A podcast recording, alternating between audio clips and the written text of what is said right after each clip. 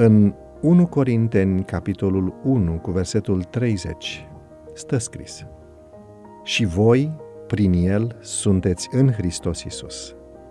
El a fost făcut de Dumnezeu pentru noi înțelepciune, neprihănire, sfințire și răscumpărare.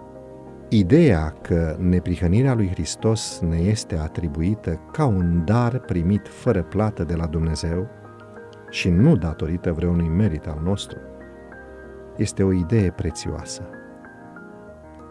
Dușmanul lui Dumnezeu și al omului nu vrea ca acest adevăr să fie prezentat cu claritate, deoarece știe că dacă oamenii l-ar accepta pe deplin, puterea lui ar fi distrusă. Dacă poate influența mintea acelora care se declară copiii lui Dumnezeu într-o asemenea măsură încât să fie cuprinsă de îndoială, necredință și întuneric, satana îi poate birui pe aceștia prin ispită. Ar trebui încurajată acea credință simplă care acceptă cuvintele lui Dumnezeu așa cum sunt ele. Oamenii lui Dumnezeu trebuie să aibă acea credință care se bazează pe puterea divină, căci prin har ați fost mântuiți, prin credință. Și aceasta nu vine de la voi, ci este darul lui Dumnezeu, spune Apostolul Pavel în Efesen 2 cu versetul 8. Cei care cred că Dumnezeu le-a iertat păcatele datorită lui Hristos, nu ar trebui atunci când sunt ispitiți să ezite să ducă în continuare lupta cea bună a credinței. Credința lor ar trebui să devină tot mai puternică până când vor transmite atât prin viața lor de creștini, cât și prin cuvinte, sângele lui Isus Hristos, Fiul lui Dumnezeu, ne curățește de orice păcat.